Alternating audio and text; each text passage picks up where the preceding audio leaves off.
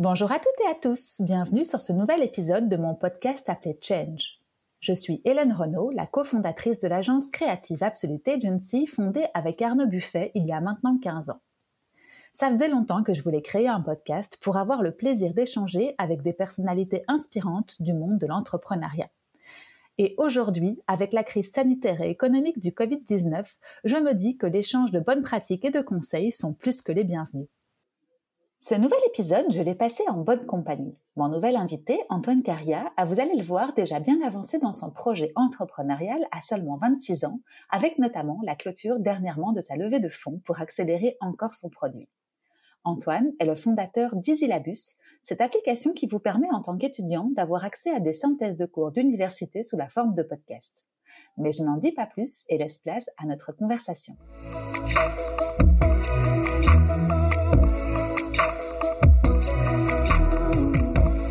Salut Antoine. Bonjour, bonjour. Comment vas-tu? Très très bien. Bah écoute, je suis super contente de te voir en vrai. on enregistre, on est le combien? Le 15 mars, c'est ça C'est ça. 2022. Tout est plus ou moins euh, au vert, donc on peut se revoir. Moi, j'ai fait pas mal d'enregistrements à distance et je te disais juste avant de commencer que c'était cool de pouvoir justement faire ça en vrai, se rencontrer. Donc merci en tout cas de m'accorder un petit peu de temps aujourd'hui. Et puis je crois qu'on a pas mal de sujets qui nous relient, Ouais, entre autres euh, l'audio, puisqu'on va en parler. Euh, mais avant tout, je vais te laisser te présenter, si tu le veux bien. Alors, je m'appelle euh, Antoine Caria, j'ai 26 ans, euh, je suis diplômé de l'ICHEC, euh, j'ai un master en sciences commerciales. Euh, on aura l'occasion d'en reparler, des Mhm. études et de ce qu'on pense des études. Mhm. J'ai lancé Isilabus il y a maintenant deux ans, juste après le- les études. J'ai jamais travaillé pour qui que ce soit. Je ne dis pas que je vais jamais le faire, mais en tout cas pour l'instant c'est pas le cas. J'ai lancé la société littéralement 20 jours après avoir été diplômé. D'accord. Euh, donc voilà, c'est ce que j'ai fait. Euh, ça fait deux ans, plus de deux ans maintenant. Euh, et j'ai eu l'idée d'Isilabus un an avant euh, de l'avoir créé pendant mes études. Et j'ai même fait mon mémoire dessus. Mhm. Donc ça, c'est pour moi. Je suis euh, bientôt marié. C'est vrai? Félicitations, les jeunes se marient. Exactement. Dans quelques mois, je, je serai marié. Mhm. Euh, voilà pour ma situation euh, personnelle, on va Mhm. dire. Mhm. Nice. Ok, reprenons. Donc du coup, tu as fait tes études à... À l'ICHEC. En À fait, j'ai d'abord fait un bachelier à Mhm. l'EFEC, euh, qui est une école de commerce à Bruxelles, en commerce extérieur Mhm. de trois ans. Puis j'ai fait une année, ce qu'on appelle une année passerelle euh, d'adaptation pour pouvoir faire mon master à l'ICHEC. Mhm. Et j'ai fait un master de un an, donc euh, donc c'est comme ça que ça s'est passé. Tu avais une idée de ce que tu voulais faire après les études ou tu étais comme beaucoup d'étudiants qui rentrent, on va dire, dans des voies assez larges pour pouvoir ensuite se donner le choix au fur et à mesure de ces années de... Exactement. Bah, c'est exactement ce qui s'est passé. euh, j'ai pris les études à tort ou à raison euh, commerciales parce que Mhm. c'est ce qu'on entend depuis le début, euh, plus de débouchés. Je savais pas trop ce que je voulais faire après mes secondaires, comme Mhm. euh, je pense euh, 90%, 90% des étudiants, gens, ouais, 100% c'est des étudiants. Mhm. Euh, on leur demande de faire un choix très compliqué après leur, leur secondaire. Et, euh, et, et- et c'est d'ailleurs une grosse, grosse question. Et je pense qu'on devrait faire potentiellement plus de d'éducation ou de formation sur ce que sont vraiment les études avant de les Mhm. choisir. Mhm. Euh, et donc j'ai choisi l'économie, euh, le droit, enfin l'économie, le, le Mhm. commerce, parce que j'avais fait des, en secondaire une option commerce et que je pensais que j'aimais bien ça, etc. Euh, pas du tout passionné par l'entrepreneuriat euh, vers 18 ans. Euh, mais donc je me lance dans des études commerciales. En fait, j'ai fait une première à l'ICHEC euh, avant de faire l'EFEC, où euh, je me suis pris une, euh, une tarte, un peu comme tous les étudiants en première, en sortant de secondaire. Euh, je me suis même beaucoup remis en question en me disant que euh, est-ce que je suis vraiment capable? J'étais pas un Mhm. mauvais élève en secondaire, mais euh, mais voilà. Et puis j'ai été à l'EFEC et ça m'a peut-être permis de, de revoir les études d'une autre manière. J'ai réussi et puis je me suis dit allez, on va tenter la, Mhm. la case ICHEC, euh, un peu par ego. Euh, et donc voilà, et donc j'ai Mhm. réussi mes études grâce à ça après. Mais c'est vrai que le choix des études est très compliqué. Je sais pas si c'est pareil dans d'autres pays, mais euh, demander à un, un jeune de 18 ans, euh, bon, je suis toujours jeune, j'ai 26 ans, mais je suis toujours jeune, mais un jeune de Mhm. 18 ans, choisir ce qu'il va faire de toute sa vie exactement. Et en mm. plus, les études ne sont pas vraiment liées à ce qu'on va faire de sa vie pour moi. Euh, il y a plein de gens qui font droit ou compta et qui finissent dans des postes qui n'ont rien à voir avec leurs études. Mm. Euh, on lit souvent études et, parcours professionnels, ce qui n'est pas nécessairement le cas. Mm. Euh, donc je pense qu'il y a quand même un petit travail de, formation, d'éducation à faire. Chez les parents, du coup. En plus, entre autres, tu vois. Moi, j'ai un enfant qui a 12 ans aujourd'hui. Quand je lui dis qu'est-ce que tu veux faire plus tard, bah, je le comprends bien, il ne le sait pas c'est tout à fait naturel. Et même nous, enfin même moi qui ai 40 ans aujourd'hui, si tu me dis demain change de vie professionnelle et fais autre chose, bah il faudrait d'abord peut-être que je m'introspecte euh, et que j'aille au plus profond de moi pour savoir ce qui me motive, les valeurs que j'ai, euh, que je veux appliquer au travail. Et je serai encore une fois incapable de le faire. Donc du coup, euh, à un enfant de 18 ans, te dire chouette, même même avant dans le, dans le cursus français, c'est déjà à 14-15 ans tu dois faire un choix entre vous aussi, enfin ouais, littéraire scientifique, etc. Et tu te dis, mais tu fais un choix en fait pour faire soit plaisir à tes parents, soit parce que tu n'as pas le choix. Exactement. Donc, euh, c'est exactement ça. Il y a des non-choix qui s'opèrent et c'est vrai que, enfin, je sais pas quel est ton, quel est ton, enfin, ce que tu observes là-dessus et surtout que toi, tu es plongé dans ce monde étudiantin, on va en parler. C'est vrai. Mais, mais c'est très, très compliqué et, euh, et, et, je pense que tu parles beaucoup, enfin, tu parles de, de, l'impact des, des, parents souvent. Mm-hmm. Euh, et, et, je pense que moi, quand j'aurai des enfants, si j'en ai un jour, j'espère, mm-hmm. euh, je ne serai pas, euh, enfin, j'appliquerai ce que je pense aujourd'hui quand je mm-hmm. les aurai, c'est-à-dire euh, vraiment, comme tu dis, parler d'introspection, ce qu'on aime vraiment, mais pas, pas penser aux études, mais penser à ce qu'on aime, et après se dire, tiens, euh, euh, qu'est-ce que je peux faire qui peut me former réellement dans ce que j'aime. Par exemple, moi je me dis, euh, euh, quand il quand, quand, y a des jeunes, des plus jeunes que moi, mhm. une fois de plus je suis jeune, mais des plus jeunes que moi qui se lancent, qui se disent tiens qu'est-ce que je vais faire de mes études, je, leur demande vraiment qu'est-ce que tu aimes? Ah, mhm. oublie, oublie les, formations, oublie le français, les maths, euh, les sciences. qu'est-ce que tu aimes au fond de toi, mhm. qu'est-ce que tu aimes faire? Si c'est les jeux vidéo, ben il y a, y a, potentiellement des choses à faire dans les jeux vidéo. Si c'est l'acting, si c'est si c'est les sciences, ben il y a des études pour ça. Si c'est les maths, il y a des études pour ça. Mais vraiment qu'est-ce que tu aimes faire? Et, et, et, parfois on se dit ah ouais mais moi je suis bon dans rien. Mais non non, il y a plein de choses dans lesquelles tu es potentiellement bon, mais tu sais pas que tu peux en faire une carrière. Euh, et donc je disais, j'espère qu'un jour, quand j'aurai des enfants, je, je, m'infligerai cette, euh, euh, cette rigueur de laisser le champ libre à mes enfants plutôt que parce qu'on quand même on est quand même vachement conditionné je pense à qu'on le veuille ou non à essayer d'orienter le parcours de nos enfants de nos futurs enfants dans les les, catégories classiques euh, qui pourraient rassurer de mm. très très loin. Et donc j'espère quand même m'instaurer cette rigueur de, de, de, laisser le champ libre à tout, enfin, aux futurs enfants que j'aurai si j'en mm. ai, euh, et de vraiment lui dire qu'est-ce que tu aimes, qu'est-ce que mm. tu aimes? Et si et parfois on croit qu'on aime quelque chose aussi. Et si, si tu pensais que c'est ça que tu aimais, que tu as essayé et que, ça, ça, ne te va pas, mais tu changeras, c'est pas grave. Mais, euh, mais voilà, pour m'étendre un peu sur le choix qui est très compliqué.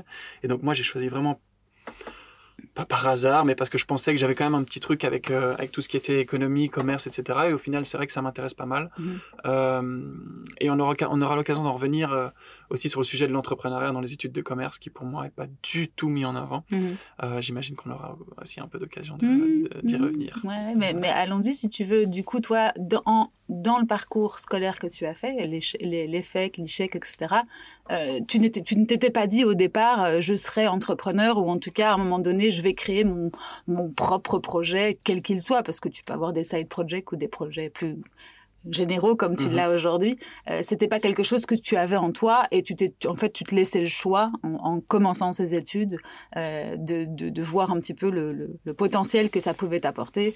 Et c'est un petit peu arrivé par le biais d'une opportunité, on, on, y reviendra comme tu dis pour Isilabus, mais, mais euh, du coup, toi, dans ce, dans cette, euh, dans ce parcours étudiantin, qu'est-ce que tu as, qu'est-ce que as ressorti d'intéressant? Alors, je, je, suis en général, j'ai un regard assez, assez négatif sur mmh. les études que j'ai eues, mmh. euh, qui est potentiellement un peu trop négatif par mmh. rapport euh, à, la perspective, à la perspective que je devrais vraiment faire.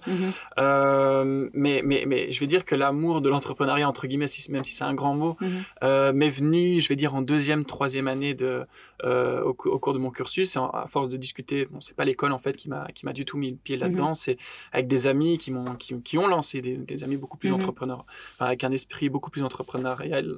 Oui, c'est ça. euh, qui ont lancé très jeunes des mhm. projets. Euh, J'aurais aimé d'ailleurs lancer mon projet en, encore plus jeune. Que tu as rencontré pendant les études? C'est ça, que j'ai rencontré pendant les mmh. études, ou des amis de secondaire qui ont fait d'autres parcours et, et, qui m'ont un peu remis un peu les, les les, les, yeux en face des mhm, trous et, mhm. de me dire. Qui donné envie. C'est ça, et qui m'ont donné mhm. envie. Et je me suis dit, euh, bon, il y a eu cette partie-là, donc les, influences. Hein. Heureusement, j'ai eu des bonnes influences, je pense.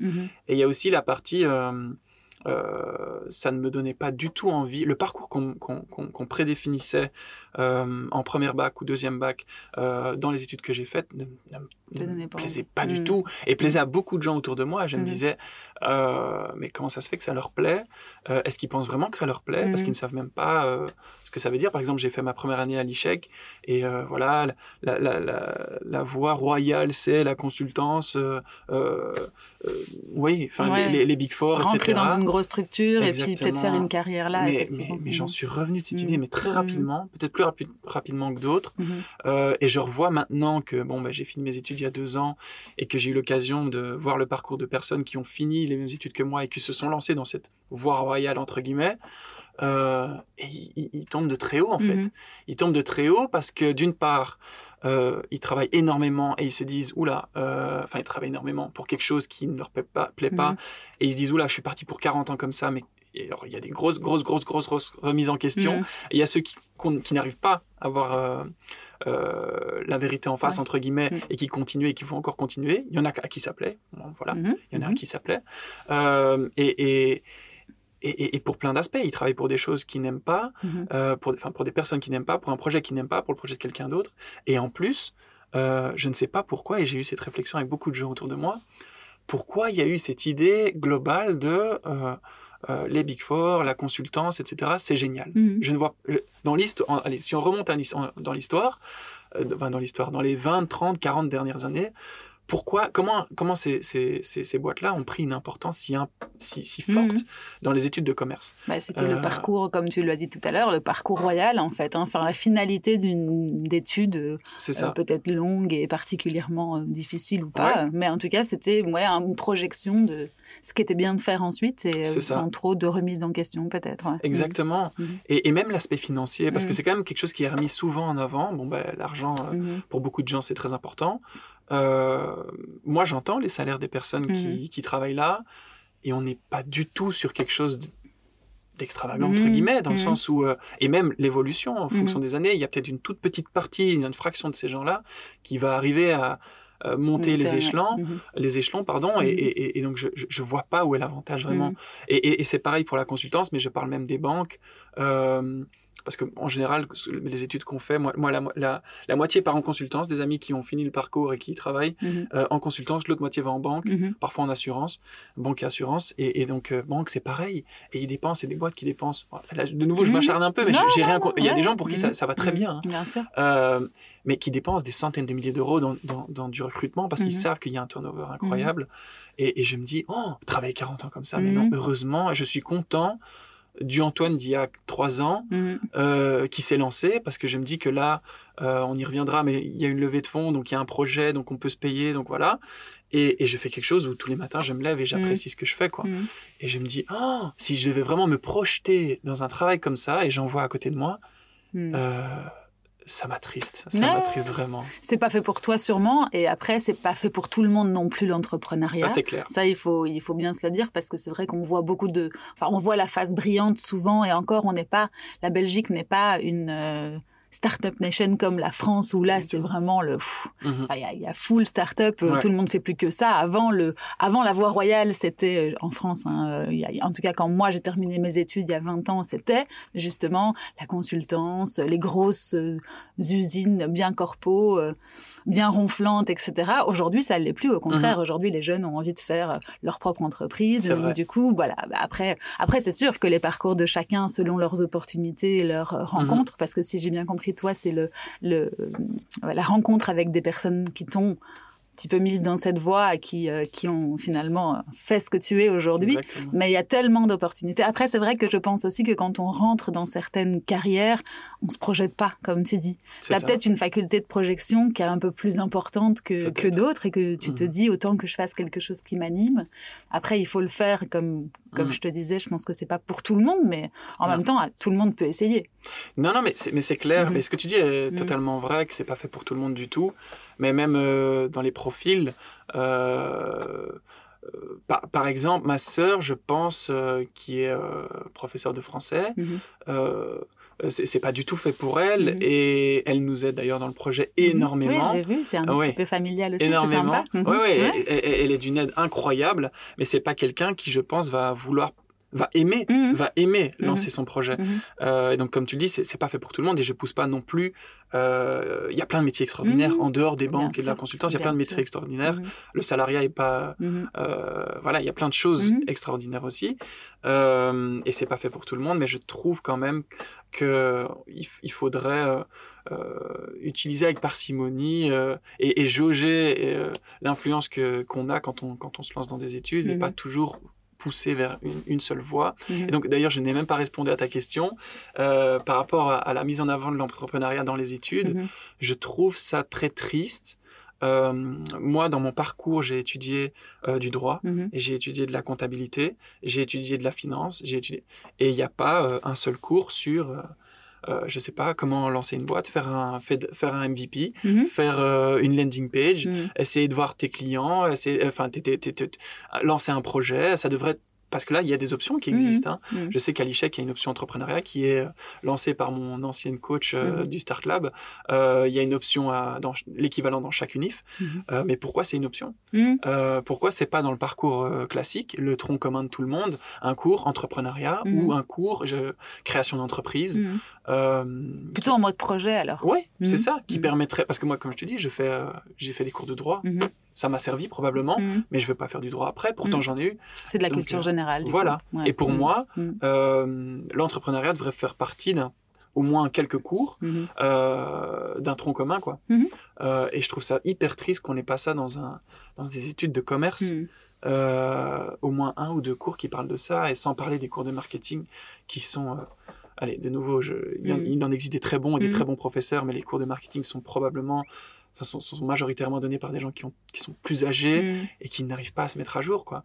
Euh, y a, moi, j'ai eu aucun cours sur le SEO, euh, enfin tout ce qui est référencement, euh, le marketing digital, c'est Enfin, la, dernière chose que j'ai apprise en marketing, c'était les analyses Pestel. Euh, mm. enfin voilà, c'est des choses que mes parents apprenaient, hein, enfin que mon père a apprises à mm. l'école. Je trouve ça très triste. Mais moi, moi c'est ce que je dis souvent aussi. On n'est pas en train de cracher sur l'école parce que c'est pas ça le but, mais c'est vrai qu'on se renouvelle pas à la hauteur de la l'évolution de la société aujourd'hui. Et c'est vrai qu'en fait, ce que ce qu'apprennent mes enfants, c'est ce que j'apprenais moi il y a 20, euh, même 30 ans, parce qu'ils ont 10 ans et moi j'en ai 40, et pareil quasiment pour mes parents. Donc euh, c'est vrai qu'on devrait peut-être se remettre en question. Alors pour moi, si je peux faire le, après on va on va clôturer sur les écoles et puis on passera à ton à ton parcours parce que c'est super intéressant aussi et je pense que enfin, il faudrait qu'on prenne de cette graine-là un petit peu mhm. pour avancer plus vite encore. Mais moi, j'ai appris à être autodidacte en fait dans mes études, et j'ai pas, je suis pas passée par toute la, la case école de commerce. Moi, j'ai fait plutôt une école en publicité. Et alors donc là, pour le coup, aucun cours ni en gestion, ni en compta, ni en économie. Et puis, bah, au fur et à mesure de mon activité, enfin déjà à l'école, j'ai appris en autodidacte, et puis au fur et à mesure de l'activité, j'ai appris en faisant des erreurs, en, en essayant, en itérant. Oui, oui, oui. donc voilà, je pense qu'effectivement, c'est inhérent à chaque euh, Ouais, soit il faudrait encore plus de sections. Alors, je sais pas ce que toi tu changerais si tu avais les, les, les, pleins pouvoirs pour changer l'école. Hein. Il y a encore plein de choses à faire, mais est-ce qu'on ne devrait pas faire encore plus de, de, petits couloirs dans lesquels on se destine à un métier, mais après tous les métiers changent Pourquoi pas? Effectivement, effectivement, ça pourrait être super intéressant. Toi, tu vis dans le monde estudiantin en plus, donc enfin, tu travailles dans le monde estudiantin en plus. On va y revenir, donc peut-être que tu auras un rôle à jouer à un moment donné. Ça peut être super intéressant aussi de donner. En plus, tu n'en es pas très loin de la fin de tes mhm. études, de d'aider l'école à, s'améliorer, à continuer à, à itérer aussi, tu vois, plutôt que de rester campé dans des positions qui sont euh, très euh, anciennes. ouais, effectivement. Après, j'ai l'impression que les institutions belges, euh, ça prend du temps, quoi. Hmm. Tout le temps, tout le temps. Les process sont hyper longs. On l'a vu avec le Covid, euh, pour mettre en place une manière de dispenser les cours. Ça a été le branle-bas de combat pour chercher à gauche, à droite des solutions, Mm.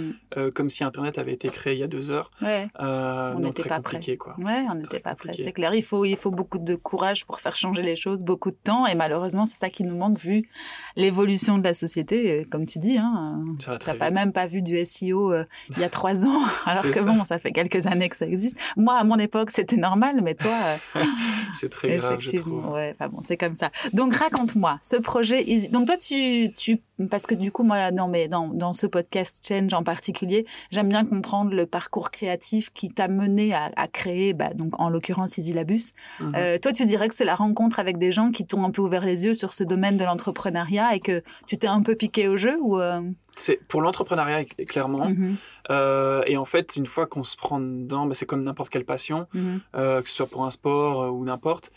Euh, ben moi, je suis tombé dedans euh, dans l'entrepreneuriat entre guillemets. Mhm.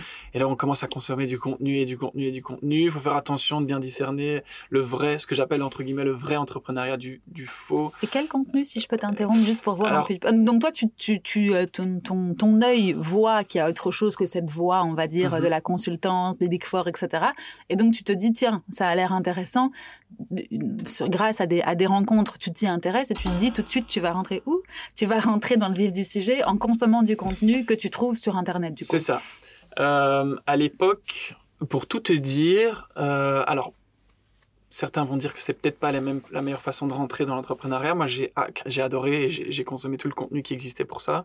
C'était le contenu vidéo euh, proposé par The Family. Ah oui. Euh, et de Oussama Hamar. Mhm. La première vidéo, vidéo que j'ai vue d'Oussama Hamar, euh, je me suis dit, mais qu'est-ce qu'il raconte? C'est un vendeur de rêves, il dit Mhm. n'importe quoi. Et puis en fait, je me suis pris au truc et j'ai commencé à écouter, écouter, écouter. Et, et, et, et je pense que j'ai apprécié euh, sa franchise. Mhm.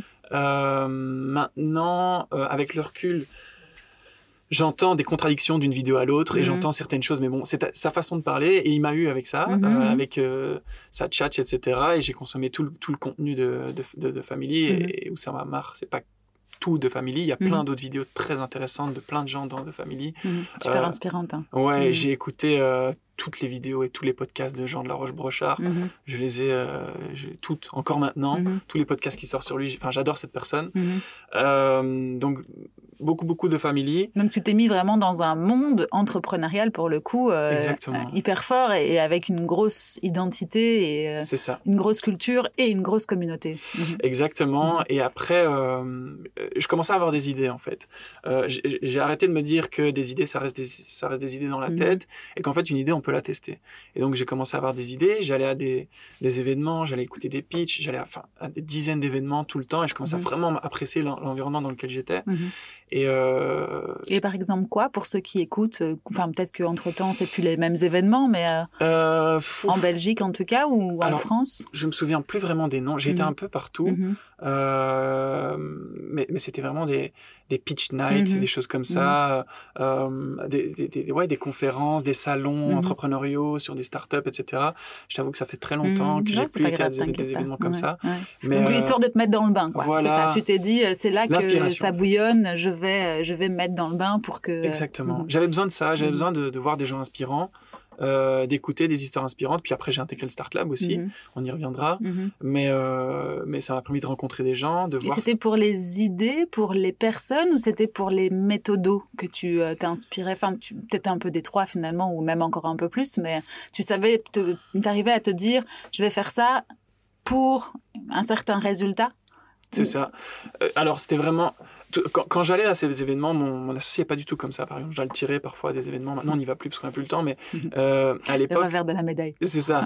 C'était pour le tirer, pour aller à ce Mhm. genre d'événement. Parce que je- moi, je ressortais de là plein d'inspiration et de me dire euh, en fait, il y a des gens qui l'ont fait. Arrêtons de se, de, de se dire que c'est pas possible. Il faut se lancer, il faut y Mhm. aller. Regarde, lui, il a commencé avec un groupe Facebook. euh, par exemple, moi, j'ai eu une rencontre. C'était avec le Star Club, hein, mais Mhm. euh, une, une rencontre inspirante. Il y avait quatre personnes. Et dans ces, ces personnes, il y avait Nicolas Van Remenant qui, avait, qui avait créé une menu Nextdoor à un moment donné. Mhm. Et, euh, et c'est, moi, c'est quelqu'un que, que je trouve impressionnant. Euh, ici, et aussi beaucoup, beaucoup de bagou. euh, je, je- je suis pas mal dans, dans, là-dedans. Mais bref. et- Le charisme de la personne Voilà, aussi ça, qui le charisme. entreprend. Mhm. Euh, j'ai adoré cette personne Mhm. et, et, la façon dont il a organisé son projet, surtout. Il est Mhm. parti de rien, comme je te dis, d'un groupe Facebook.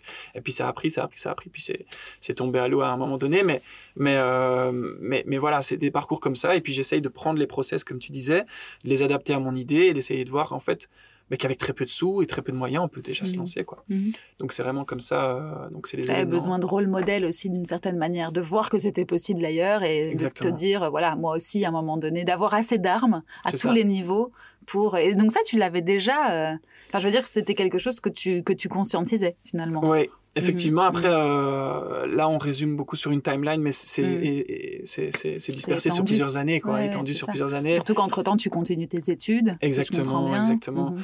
Euh, pour tout te dire, je vais pas beaucoup de cours euh, et, et je passe mon temps à, ouais, à essayer de, de, de m'inspirer, de regarder des vidéos. des- Et en fait, c'est pour ça que je te dis que je, je fais la distinction entre faux et vrai entrepreneur, même si Mhm. bon, ça fait un peu comme le sketch des inconnus. Mais euh, le- pour moi, Tu cites les inconnus à Oui, 25 ans. Alors déjà. Ah, non, mais ils sont intemporels, ils sont incroyables.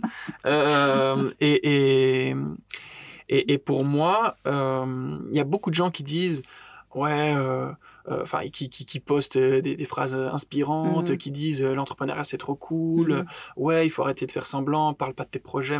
Ça, pour moi, il faut arrêter. Mhm. Il faut pas parler, enfin, ou parle si tu veux de ton projet, il n'y a pas de souci, mais euh, agis. Et moi, c'est vraiment tous les entrepreneurs euh, euh, que, que je rencontrais et avec qui, pour, par lesquels j'étais inspiré, me, ils, disaient, ils avaient ça en commun. C'était agis, arrête de dire que tu fais des choses, fais-les. Mhm. Ou que tu veux faire des choses, ou que Test, c'est Voilà, cas. Mhm. test. Euh, ce Nicolas-là, à un Mhm. moment donné, avant Menu Next Door, il testait une idée par jour pendant une semaine ou pendant plusieurs semaines. Excellent. Et donc, euh, il faisait ça pendant. pendant enfin, je trouvais ça incroyable. Je me dis, Mhm. non, c'est pas possible. Et en fait, je l'ai testé, mais on y reviendra sur le parcours Mhm. de Easy Labus, mais à un moment donné, j'ai testé et en fait, je me suis rendu compte que bah, c'est cool, on a les Mhm. directs. Euh, et donc, c'était test et c'était arrête de croire, bon, ça, c'est maintenant, c'est commun en entrepreneuriat, tout le monde le sait, mais il y a Mhm. 2, 3 ans ou 4 ans, c'était pas vraiment euh, pour tout, facile dans la tête de tout le monde. C'était euh, le, le mythe du tu crées ton produit dans un garage pendant 3 ans et puis tu le sors, ça n'existe Mhm. plus. Bon, maintenant, c'est clair dans la tête de tout le monde, mais euh, Oui, encore, oui, je suis pas encore, sûre, hein, parce qu'il y a encore beaucoup de gens qui veulent peaufiner jusqu'au dernier euh, vraiment. carat pour Ah, sortir vraiment. quelque chose. Et c'est Et vrai j'ai des que- potes qui Mhm. veulent se lancer et qui me disent non, non, j'en parle pas. Euh, non, non, regardent là, c'est mal Mhm. écrit, c'est Mhm. mal fait. J'ai dit, mais Mhm. arrête, arrête. Tu verras très vite que euh, euh, tout le- tu perds du temps. Mhm. Parce que la première, le premier retour que tu vas avoir, tu vas dire, oh, en fait, c'était ça. Et donc, tu, tu changes directement Mhm. et, euh, et tu perds du temps, en fait, en disant que ça va être parfait. C'est jamais parfait. Même, même maintenant, avec Easy Labus, les nouveaux projets qu'on lance, on essaie de les tester le plus rapidement possible parce que sinon, euh, ben, si t'attends et tu crois que c'est jamais parfait, Mhm. c'est vraiment Ouais, jamais tu parfait. peux toujours refaire et peaufiner, faire mieux, etc. Mais en Exactement. attendant, tu as perdu du temps de marché et peut-être un concurrent qui est arrivé Par entre-temps ou autre chose qui se passe et, et tu le regrettes, effectivement. C'est ça. Donc, donc, tout, pas mal d'inspiration, finalement, si je comprends bien, euh, pendant euh, tes études. Et donc, tu, as, tu es passé par la phase test, comme tu disais, de, que Nicolas mettait en, en place avant Menu Next Door ou, euh, Euh, alors, j'ai pas testé une idée. j'ai pas testé une idée par jour. J'ai pas eu cette force. J'aurais peut-être dû. Mm. Euh, après, j'avais pas autant d'idées que ça. Mais euh, Ouais, Parce que déjà, ça, il faut pouvoir le faire. c'est hein. ça. Il faut avoir autant d'idées. Moi, j'ai pas tant d'idées que ça. Euh, Mhm. Enfin, de toute façon, plus maintenant. Mhm. Mais, euh... mais d'ailleurs, au, stade de l'idée, c'est un, c'est une histoire que je raconte tout le temps, qui est devenue quasiment un, un running gag pour mes Mhm. proches. Euh, c'est l'explication d'où d'où m'est venue cette idée. Mhm. Et donc, euh, en gros, c'était quand j'étais dans ma chambre en, en Erasmus euh, à Bologne, en Italie. Mhm. En 2016-2017, j'avais des centaines de pages à étudier en un laps de temps super court et je me suis dit, tiens, si j'avais toutes ces pages en format audio, je retiendrais Mhm. peut-être la matière plus vite et en plus grande quantité. Cette phrase hein, que je viens de te Mhm. dire, je l'ai recitée 120 fois. Et donc, je pense que c'est enfin, c'est pour ça que c'est un Mhm. running gag, mais bref. Mhm. C'est une histoire euh, Ouais, intéressante. C'est pas Euh, du storytelling, c'est ça que tu es en train de me dire, c'est la vérité. C'est la vérité. Mais- et, euh, et donc, je me suis enregistré Mhm. euh, en récitant toutes ces pages. Mhm. Et j'avais des fichiers audio dans mon téléphone que j'écoutais quand j'allais faire du sport, quand j'allais me balader dans Bologne ou quand j'allais, euh, enfin peu importe, quand je sortais de chez moi. Et ça m'a permis d'a- d'assimiler de la matière beaucoup plus vite et en Mhm. plus grande quantité. Et surtout en t'aérant ou en faisant autre chose et en n'étant pas planté devant ton bureau. Exactement. ce que je me suis dit en fait quand, quand je préparais cette émission. Je me dis mais en fait pourquoi moi j'écoutais des podcasts au tout début et pourquoi j'en écoute toujours, c'est que finalement tu peux faire ça en conduisant, tu peux faire ça dans le bus, tu peux faire ça en marchant, tu peux faire ça. Et Exactement. donc du coup bon, on peut pas multitasker à l'ex- à l'extrême quand tu apprends quelque Non. chose, mais en tout cas tu peux clairement t'aérer, te bouger et profiter d'un paysage. En plus, à Bologne, je suppose que ça devait Oh, être sympa. C'était pas mal du tout. Ouais, super ville. Je le conseille à tout le monde Ouais, d'ailleurs. Mais, euh, mais effectivement, pouvoir faire quelque chose en- Mhm. à, à côté, euh, euh, comme tu dis, euh, comme c'est un sujet spécial, euh, l'éducation, qui est Mhm. différent du divertissement, qui peut vraiment se faire en faisant co- complètement quelque chose d'autre. Mhm. Là, l'éducation, faut quand même essayer d'être un minimum concentré. Mhm. Euh, mais bon, je l'ai fait et ça m'a permis euh, d'assimiler la matière plus vite et en plus grande quantité, réussir mes examens. Et, euh, et le soir où j'ai eu cette idée, euh, bon, j'étais tout fou, comme tout le monde qui a une idée qui croit qu'il va révolutionner le monde directement. Mhm. Euh, J'étais tout fou dans mon lit, je me suis dit, oh là là, mais attends, il y a ça, Je ça, sais un ça. truc. Exactement. Euh, bon, ça a mis du temps. Je suis revenu en Belgique. Euh, j'ai eu fini, là, à cette époque, c'était à l'EFEC, c'était ma troisième année à l'EFEC. Et comme je te dis, après, j'ai été à l'ICHEC. Et c'est à mon année à l'ICHEC qu'il y avait le Start Lab de l'ICHEC. Mhm. Et donc là, je me suis dit, bon, ben, en fait, Antoine, le personnage que tu dis, que tu décris, euh, qui n'arrête pas de parler d'entrepreneuriat, mais qui n'en fait jamais, essaye de ne plus être cette personne, Mhm. devient la vraie personne qui Mhm. entreprend. Et donc, euh, je me suis dit, ben, c'est l'occasion, il y a un incubateur, euh, tu es encore aux études, tu as plein de temps, vas-y, quoi. Et donc, je me suis lancé. Euh, je sais pas si je continue directement sur Mais non, parce que j'allais t'arrêter. Entre le moment où dans ton, dans ton lit, le soir même, où tu l'as enregistré, tes premiers, en tout cas, hein, tes premiers syllabus, euh, et euh, ce moment où tu es incubé dans, dans Start, Lab, Start Lab, comment tu fais pour définir que, que c'est la bonne idée? Parce que je suppose que tu as, été voir si ça existait pas déjà. Enfin, je suppose que tu es passé par plein de phases de recherche et d'analyse, et puis après, tu en as parlé autour de toi. Enfin, comment ça s'est passé entre le moment où tu fermes les yeux du premier soir jusqu'au moment où tu dis Ouais. go, euh, j'essaye en tout cas Ben, il y, a, y, a, il y a quelques mois, entre, je dirais 6-7 mois entre, entre ces deux périodes. Mhm. Et, euh, et à cette époque-là, j'avais quand même pas mal d'idées. Euh, et donc, je me suis dit, tiens, pourquoi celle-là plus qu'une autre? Comme tu dis, on fait les recherches, on essaie de voir si ça existe, Mhm. comment ça existe, ce qui a déjà été fait, ce qui n'a pas été fait. Euh, et en fait, et ça, c'est vrai que je ne l'ai pas dit, le fait que j'ai intégré le Start Lab, c'est aussi parce que je me suis dit, tiens, on est sept mois après et j'ai toujours cette idée en tête qui, qui- j'ai l'impression qu'il y a vraiment quelque chose à faire quoi. Euh, avec les autres ça, ça retombait euh, parfois même le lendemain ça c'est fou hein. on est fou pour une idée le, le soir même et puis le Mhm. lendemain on dit mais dormi dessus, quoi. c'est moyen quoi Mhm. ouais c'est ça Mhm. Mhm. on dort dessus Mhm. et, euh, et là sept mois après j'étais toujours euh, Et t'en avais déjà parlé autour de toi pendant ces sept mois? Un petit peu ouais mais Ouais. j'étais toujours dans ma phase ouais, pas trop en parler parce que Mhm. j'avais pas encore euh, Ouais, le mindset oui, qu'il fallait je pense. Euh, mais Tu avais- l'avais gardé pour toi hein tu, tu te disais je vais réussir mes examens c'est ça je vais pas trop le dire aux autres mais, mais euh, au final, j'en ai quand même parlé assez vite aux gens autour de moi. Euh, donc en plus là tu avais ton panel euh, on va dire de, de, de public cible euh, tout ça, le temps à côté de toi Oui. t'avais pas beaucoup à aller tu pouvais faire tester ton idée très rapidement exactement. Mhm. Et en plus, euh, comme tu dis, j'étais encore étudiant, que maintenant, ça fait deux ans, et Mhm. on l'a dit, ça peut aller très très vite. Et euh, bon, là, deux ans, ça va. Mais je, je vois qu'on commence à switcher de plateforme. On Mhm. n'est plus trop sur Facebook, on est plus euh, sur un autre, sur Discord, euh, on est plus sur des conversations Messenger, WhatsApp plutôt que Mhm. sur Facebook pour Mhm. s'échanger les, les synthèses, les résumés, Oui, parce etc. que attends, moi, je, moi, j'ai pas vécu à ce moment-là. Donc, toi, à ton, à ton époque, en tout cas, entre étudiants, on s'échange les synthèses sur des groupes euh, Facebook ou des ou d'autres plateformes d'échange, mais pas juste de la main à la main. Donc, il y en- a ça. toujours qui recopient, enfin, qui font leur synthèse Et- et d'autres qui en profitent. C'est ça, exactement. Ça, ça existe toujours. Et je pense que ça Mhm. existait depuis très longtemps. Ouais. Euh, maintenant, à mon époque, enfin mon époque, c'était il y a, comme je te l'ai dit, il y a Mhm. 2-3 ans, euh, on se partageait vraiment, on avait un groupe euh, Facebook par classe, Ouais, c'est-à-dire, par exemple, ICHEC, Bac 1, Mhm. euh, gestion d'entreprise, hop, un groupe. Mhm. Et on se partage tout ce qu'on peut là-dessus. Ceux qui décident de partager leur synthèse partagent Mhm. leur synthèse, et, et- et les autres euh, les utilisent. On en profite. Exactement. Euh, et on voit que, bon, maintenant ça existe encore et c'est encore pas mal utilisé pour certaines universités, mais il commence à y avoir un switch de canaux de distribution en fait. Mhm, Et les mhm. jeunes euh, passent par d'autres canaux, quoi. Euh, Mhm. Discord, euh, les conversations, Messenger plutôt Mhm. que le groupe Facebook Messenger. Ouais, donc voilà, il faut s'adapter et ça va très très vite, quoi. Mhm. Mais toujours sous la forme textuelle, alors du coup. Enfin, en Ouais. tout cas, ce que tu observes, toi, c'est pas, pas de l'audio, en tout cas. Les seuls audios qui se partagent, c'est les enregistrements directs des Des professeurs profs, pendant ouais, le ça. cours.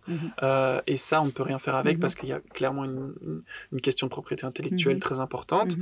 Mais donc voilà, pour te dire que les canaux changent assez Ouais, vite. ouais, ouais. Euh, mais donc, que- Donc c'est à ce moment-là que toi, enfin en tout cas entre les six mois qui s'écoulent du moment où tu as l'idée et le moment où tu... Donc tu, tu n'as pas forcément hyper partagé, mais tu mûris l'idée en tout cas, et euh, ça, ça verrouille quelque chose dans ta tête qui te dit, j'y vais quoi. Ouais. Euh, Maintenant, euh, maintenant passer le temps de la du doute entre guillemets, mais qui est en même temps normal. Hein. Je pense Mm. que si tu te lançais complètement du jour au lendemain, ce serait ce serait fou. Mais voilà, t'as mis six clair. mois, t'as maturé un peu le C'est projet ça. Et euh, t'en as pas forcément parlé extrêmement autour de toi, mais tu penses que le projet vaut la peine d'être testé en tout cas en, Exactement. en lab. Bah, c'est exactement Mm, ça. mm. Euh, et en plus, comme je te dis, j'ai l'impression que c'est vraiment un parcours mental euh, pour moi, euh, ce, ce- ce- ce switch et d'essayer de, de comprendre ce que je veux faire de ma vie, tout Mhm. simplement. À cette époque-là, je ne le savais pas encore. Et, euh, et je me suis dit, là, il y a une petite étincelle dans mon cerveau qui se dit, tiens, c'est possible. Mhm. Et donc, on se dit, tiens, c'est possible. Et puis, ça grandit, ça grandit. Et ça prend six mois, sept mois. Mhm. Et puis, on se dit, on se lance. Mais après, euh, quand je me lance avec le Start Lab, je sais pas encore que ça va devenir mon métier Mhm. euh, deux ans Ouais. après. Mhm. Mais, mais, mais au moins, elle est là, quoi. Mhm. Elle Et est là. qu'est-ce que met le Start Lab à ta disposition à ce moment-là? Parce que c'est l'incubateur de l'école du coup. Ouais, c'est le Start Lab de l'ICHEC. Mhm. Euh, et, et à cette époque-là, euh, je l'ai dit encore récemment dans une, une petite interview, euh, j'ai un peu le syndrome de la page blanche de l'écrivain, Mhm. où plein de motivation, mais je ne sais pas par où commencer du tout. Et, et donc le Start Lab met à disposition de un des locaux, euh, deux du coaching et, et, et des formations. Mhm. Euh, Il faut quand même avoir un business model de- devant toi pour le rentrer ou euh, alors, une idée suffisait à l'époque et, ouais, euh, à l'époque, euh, une idée suffisait. Encore maintenant, en fait, hein, Mhm. bon, les inscriptions sont finies, je crois. mhm. Mais une idée suffit. Maintenant, j'ai bien mis en avant ça auprès des organisateurs du Start Lab, de leur, de, de- euh, je sais pas s'ils ont pris en compte mon, mon commentaire, mais Mhm. de dire que c'est plutôt la motivation qui est importante Mhm. parce que euh, euh, il y a beaucoup de projets euh, qui potentiellement ont, ont- ont plus de, de chances de, de mener à quelque chose euh, au départ, mais c'est la motivation de l'entrepreneur qui change tout Mhm. tout, tout, tout. Euh, pour tout te dire, euh, moi, les, les, euh, les, les- les personnes qui travaillaient au Start Lab au début, je pense qu'il y en a quelques-uns qui qui y croyaient pas euh, à l'idée d'Isilabus, euh, mais c'est peut-être euh, le fait que je me sois battu, euh, la motivation, qui fait que j'en suis là aujourd'hui et que potentiellement une autre idée euh, ne l'est pas, alors qu'à la base, elle a peut-être plus de, de chances d'aboutir. Donc Ouais, vraiment, c'est- ce que j'ai dit, c'est la motivation. La résilience. Exactement. Parce que j'ai vu en préparant l'émission que tu étais euh, ami, ou en tout cas dans tes connaissances, tu as Thierry, mon cher Thierry, que j'ai eu euh, récemment en podcast de Startup Vie, qui Ouais. disait, et j'ai vu un de ses commentaires, ça m'a fait rire, ah ben moi j'y croyais pas à ton idée, heureusement que tu l'as, tu as été persévérant, heureusement que tu as été résilient. Un exemple, effectivement. euh, Ouais. Euh, Alors, pour Après, on Thierry, est... bonjour Thierry quand même. hein. Bonjour Thierry, bonjour Thierry. Euh, mais pour le coup, lui, il croyait à l'idée. Mhm. Euh, et on, on y reviendra, mais c'est même lui qui travaille à l'époque chez Digital Attraction, euh, qui a fait en sorte que mon dossier passe euh, pour avoir un premier prêt convertible. Euh, par contre, ce pourquoi il ne croyait pas, c'était au moment où je voulais créer une app, Mhm. qui pour lui n'était pas du tout une, une, une priorité solution. et une Mhm. solution. Et, euh, et, et c'était peut-être le cas à ce moment-là. Euh, sauf que Thierry est, est- est Thierry. Et Mhm. donc, il m'a fait un mail, je, je me rappelle, euh, parce que lui, en plus, il voit des dossiers à la Mhm. chaîne et donc il répond aux mails comme ça. Et moi, je lui dis voilà, j'ai un grand mail, j'ai besoin d'autant, j'ai besoin pour faire ça, ça, ça et ça. Et il y avait l'app, l'app, c'était une des parties de Mhm. du truc. Et il me dit ah non, j'y crois pas du tout. Enfin, hyper, euh, hyper. euh, sec, Factuel. voilà. Ouais.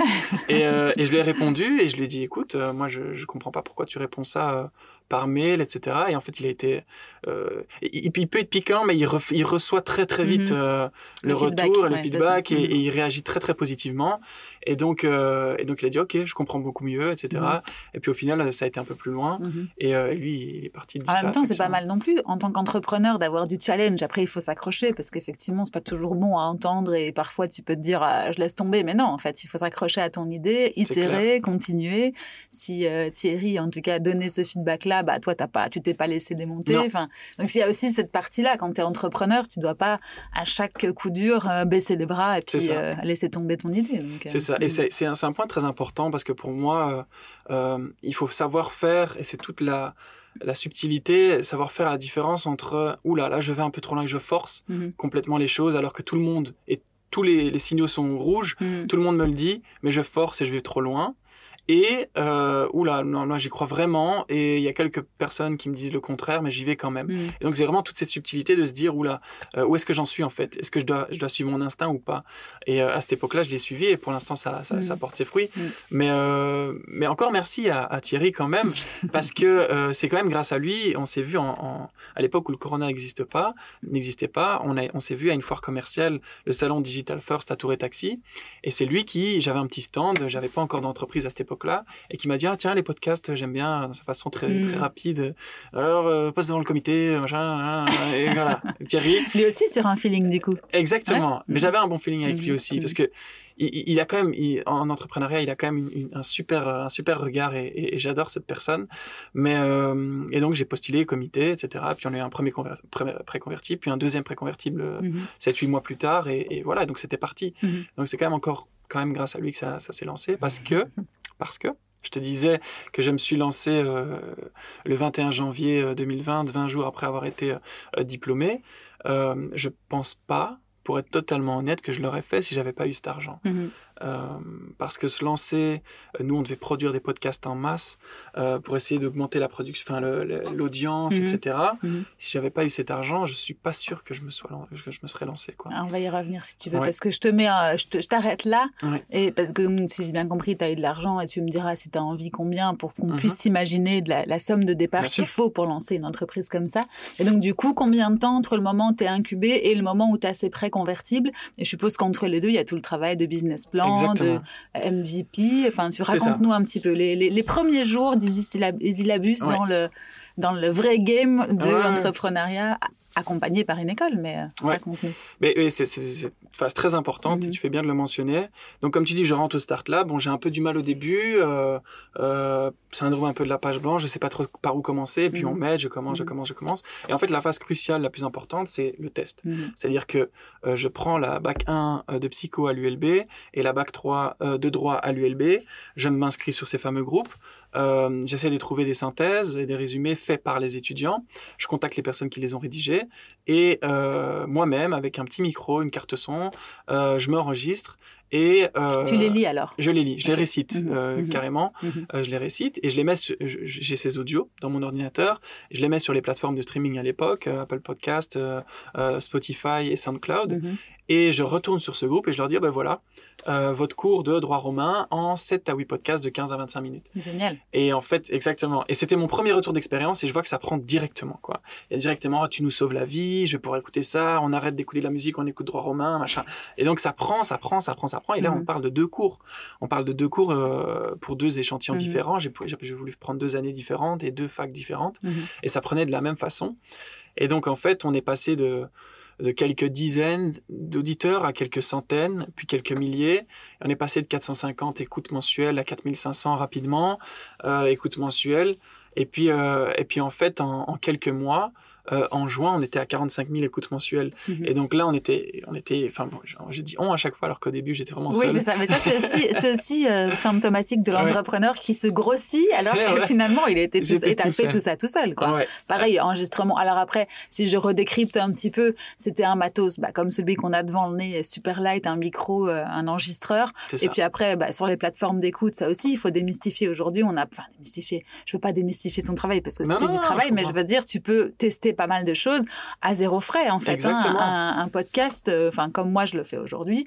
Tu as une pochette, euh, une jolie pochette. Alors après, tu, tu trouves où tu fais faire, où tu fais avec tes Ouais, petites mains. Mais euh, mettre sur des plateformes Apple Podcast, Spotify, ça rien. coûte rien. C'est ça. faut le dire.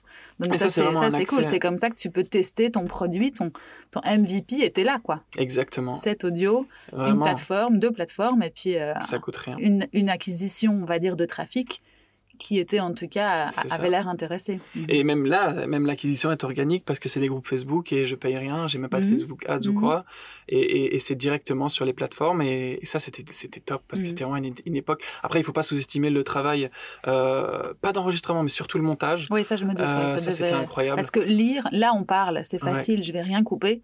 Mais euh, je fais des podcasts où je lis, et c'est vrai que quand t'es pas en forme, quand euh, c'est de la matière en plus comme la tienne, Ouais. enfin comme c'était la tienne à l'époque, je suppose qu'il doit y avoir avoir des, des, des petits. euh, tu Ah ouais, les accros mots, tout le tu temps. accro- Ouais, c'est ça. Donc il faut a- monter. Ouais, C'est ça. Et Mm. sur un, enregistre- un enregistrement de, je vais dire, euh, c'était quoi, une centaine de pages, euh, une heure et demie. Mm. Sur une heure et demie, il y a d'office une heure et demie où tu Mhm. réécoutes tout. Mhm. Et après, il y a le temps où tu fais justement, bah Mhm. voilà, Toutes de cette petites minute. coupes. Voilà. Mm. Ça prend un temps fou. Ça prend un temps fou. Maintenant, on le fait plus. On a une équipe de, qui est de jeunes, jeunes réciteurs, comme on les appelle, qui le fait. Mais, mais ça prend un temps fou, quoi. Et, euh, mais euh, voilà, tu, tu parlais de parcours. Ben, on arrive en juin. Mhm. Et, euh, euh, et la session de juin, ben, je te dis, on fait 45 000 écoutes. Mhm. Et donc, c'est avec ces chiffres-là que qu'on va chez Digital Attraction, enfin que, que je rencontre Thierry, Mhm. qui me dit passe devant le comité. Je sais plus comment ça se, enfin je sais pas comment ça se passe maintenant, mais là on passe devant un comité, tu prends un rendez-vous, euh, tu tu pitches ton projet et, euh, et il donne euh, du prêt convertible. Je sais pas si c'est encore le cas maintenant, mais entre 25 et 100 000 euros. Euh, et à l'époque, je postulais pour 25 000 euros. Était- Préconvertible, ça veut dire quoi? Préconvertible, c'est-à-dire, pour faire très très simple, euh, on se met pas d'accord sur une valo, c'est comme un prêt. Mhm. Euh, ils donnent l'argent s'ils sont d'accord, et alors ils convertissent ou tu rembourses à une certaine période lors de la première levée de fonds, Mhm.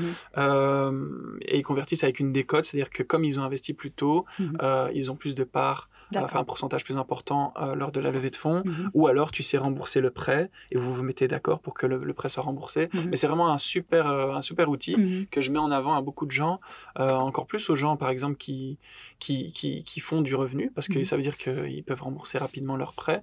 Et en plus, on a une, un délai, c'est-à-dire qu'on ne paye pas le capital, on ne paye que les intérêts pendant une période. Et donc, je payais quelques centaines d'euros Ouais, d'intérêts. c'est ça. Donc pour se lancer, c'est tout bénef C'est parce que tu n'as pas beaucoup de frais finalement. Et ça Exactement. Qu'une fois que, espérons-le en tout cas, selon ça. ton business plan, tu as engrangé un peu plus de revenus. C'est ça, Ouais, ouais, c'est ça. exactement. Je t'ai dit hein, qu'on allait faire une masterclass sur la levée de fonds et sur ce genre de, de, potentiel. Mais voilà, c'est pour ça du coup que je te fais. Je t'arrête sur certains termes comme ça, c'est Pas de souci. C'est plus simple. Donc toi, tu avais demandé ce prêt à hauteur de 25 000. Tu avais ça. commencé en te disant 25 000, ce sera suffisant pour tester en tout cas mon marché et Ouais. permettre les enregistrements. Et tu avais déjà dans l'idée de faire une app ou euh, c'était pas oui, encore parce qu'à Mhm. l'époque, mais là, ça aurait été trop tôt pour moi. Mhm, mhm, Parce qu'une app, ça prend du temps et c'est énorme, enfin, c'est super cher. mhm, Et donc, ça aurait été trop tôt, ça aurait servi à rien. mhm, Euh, j'avais pas encore de, de, de, de proof of concept vraiment. mhm. Euh, j'avais juste une petite traction, voilà. Euh, mais à l'époque, oui, on, on reçoit 25 000 euros et je t'avoue que j'avais pas tout calculé dans les détails. Mm. Euh, ce, millier d'euros là va aller là, celui-là. Moi, je me suis dit, 25 000 euros, c'est énorme. Mm. Bon, maintenant, j'en suis revenu un peu parce que ça, ça crame très vite. Mhm. Mais euh, et je me suis dit, bon, ben, je vais pouvoir produire, je vais pouvoir engager des gens, etc. Ce qui s'est passé. J'ai juste Mais, une, une hésitation. Tu avais déjà terminé tes études à ce moment-là? C'était juste Au milieu, entre, les deux. Quand j'ai euh, été pitché chez, chez Digital Attraction, j'étais encore, euh, j'étais encore étudiant. Mhm. Et quand j'ai reçu le prêt, j'étais plus étudiant. Donc, tu as terminé tes études de fin 2019. C'est ça. Début 2020, donc le monde où tout allait changer, tu Exactement. commences dans la vie active. Ouais, je commence à ce moment-là. Euh, Mais et- donc, sans passer, à ce moment-là, tu te dis, la- la- le choix entre euh, trouver un boulot comme tout le monde et Easy Labus, il n'y avait plus le choix. Enfin, je veux dire, c'était plus un choix pour toi, c'était évident. c'est- c'était, c'est, c'est devenu évident, comme je te l'ai Mhm. dit, au moment où ça a été accepté pour le prêt, Mhm. Euh, parce que, euh, comme tu le dis, on se pose la question, quoi qu'il arrive. Je me suis posé quand même cette Mhm. question, euh, de me dire, mais est-ce que je commence à travailler ou est-ce que vraiment ce projet vaut vraiment la peine? Et là, c'était, c'était une décision super importante, quoi. Mhm. Et, et c'est vraiment ce prêt-là, même si c'est pas la meilleure raison en vrai. hein, j'aurais- j'aurais- je- la preuve, c'est que je, ça, ça fonctionne pas mal aujourd'hui, Mhm. donc je, je m'en serais mordu les doigts. Mais, euh, mais, mais, mais c'est vraiment ce prêt qui a fait que je me suis dit bon, mais Antoine, là, il y a tous les feux au vert. Vas-y, euh, parce que moi, je me suis dit créer une entreprise, ça coûte de l'argent, bon, ce qui est pas vrai Mhm. à, à 100%, mais ça coûte quand même un peu d'argent. J'ai pas beaucoup d'argent du tout, moi, Mhm. pas d'économie. Mhm. Euh, et donc là, 25 000 euros, bah, ça a permis de couvrir les frais de création, même s'ils sont pas si énormes que ça, et ça m'a permis de produire un max, quoi. Et puis, il y avait peut-être aussi le côté validation dans une certaine mesure de personnes qui s'y connaissent et qui croyaient en ton idée. Parce que je suppose que quand on t'accorde un prêt, c'est qu'on croit à l'idée et qu'en plus de ça, ça. donc euh, ça, ça devait être aussi encourageant. à. Exactement. Mhm. Et on est quand même devant, comme tu dis, un comité, euh, Mhm. une dizaine de personnes. euh, ils te disent, ah bah oui, la réponse est oui. En plus, on se rend pas compte, mais pour des, des grosses, grosses institutions comme ça, comme Digital Attraction qui fait partie de Sambre Invest, etc., Mhm. euh, 25 000 euros, je sais pas si on peut dire ça comme ça, mais c'est vraiment peu pour Mhm. eux. Et donc la réponse est dans la soirée, par exemple. Oui, Euh, donc, ça. euh, vite, au, t'es vite au courant de si c'est tu ça. continues ou pas, quoi. et, et donc moi je me suis dit, c'est Thierry qui m'a appelé justement et qui me dit, euh, ok c'est bon. Enfin lui vraiment, euh, Mhm. pour lui il envoie passer des dossiers, donc euh, Mhm. c'était normal. Mhm. Et moi j'étais, ah ok merci, j'ai raccroché le téléphone, j'étais yes, yes, yes, 25 000 La première pierre à ton édifice. hein. C'est ça. Et donc là on a commencé. Et, euh, Et tu savais donc en, en gros à quoi allaient servir ces 25 000 euros? Pour toi, tu avais déjà, un- pas, même pas, pas à l'euro près, mais en tout cas, tu Ouais. Savais plus ou moins ce que tu allais faire avec. Pour moi, c'était tout production. Mhm. C'était produire, produire, produire, produire, c'est-à-dire euh, faire des podcasts, faire des podcasts, faire des podcasts. Et c'est exactement ce que j'ai fait. Mhm. C'est-à-dire que j'ai produit euh, dix fois plus de podcasts Mhm. pour euh, beaucoup plus d'universités et d'autres écoles. Euh, ça parce pris- que ça, il faut le dire, chaque école a des matières, enfin en tout cas a sa façon d'interpréter la matière différente, et donc autant d'écoles, tu peux pas avoir un, un programme pour tout le monde. Non, c'est très Ouais. compliqué, surtout Mhm. pour les étudiants, parce qu'en fait, un étudiant de droit Mhm. euh, en bac 1 à l'ULG et un étudiant de droit à l'ULB en bac 1, euh, ils peuvent avoir le même nom du cours. Ça peut Mhm. être droit romain. Mhm. Ils vont pas vouloir écouter le même parce que c'est pas le même professeur. Et donc, le contenu est, est probablement très très très similaire, mais ils se disent ah non je sais pas, peut-être que je vais je vais écouter ça pendant une heure et après à mon examen ça va être complètement autre chose et Mhm. donc ils sont très fébriles et donc il faut faire des, on aurait aimé hein, évidemment versions, économie ouais. d'échelle Ouais, bah, pour euh, voilà, un cours qui sert pour Mhm. tout le monde Mhm. et c'est ce qu'on essaye de pousser un maximum avec des masterclass etc. Mais c'est très compliqué. Tu le savais ça en commençant? Tu t'étais, tu t'avais Oui. plus ou moins vu où tu mettais les pieds parce que ça, de, ça doit être euh, Ouais. potentiellement. Enfin, je sais pas combien il y a d'universités en Belgique. Après ça, je suis très nulle dans Alors en Belgique francophone, on en a fait, on a fait les plus grosses et on est à 7, donc euh, euh, Ouais. haute école et, et, et unif. Mais euh, 7 et combien de, de j'allais dire secteur, mais c'est pas le mot, c'est pas le mot. Combien Ouais, de les- cours différents enfin, après c'est hein, c'est- des milliers et des milliers. tu- exponentiellement là, tu. C'est vraiment énorme. Mhm, mhm. Après, euh, ça c'est une question qui revient souvent aussi. Il y a plein de cours qu'on sait pas faire. Mhm. Typiquement les statistiques, mathématiques, euh, chimie, Ouais. c'est très À compliqué. l'écoute.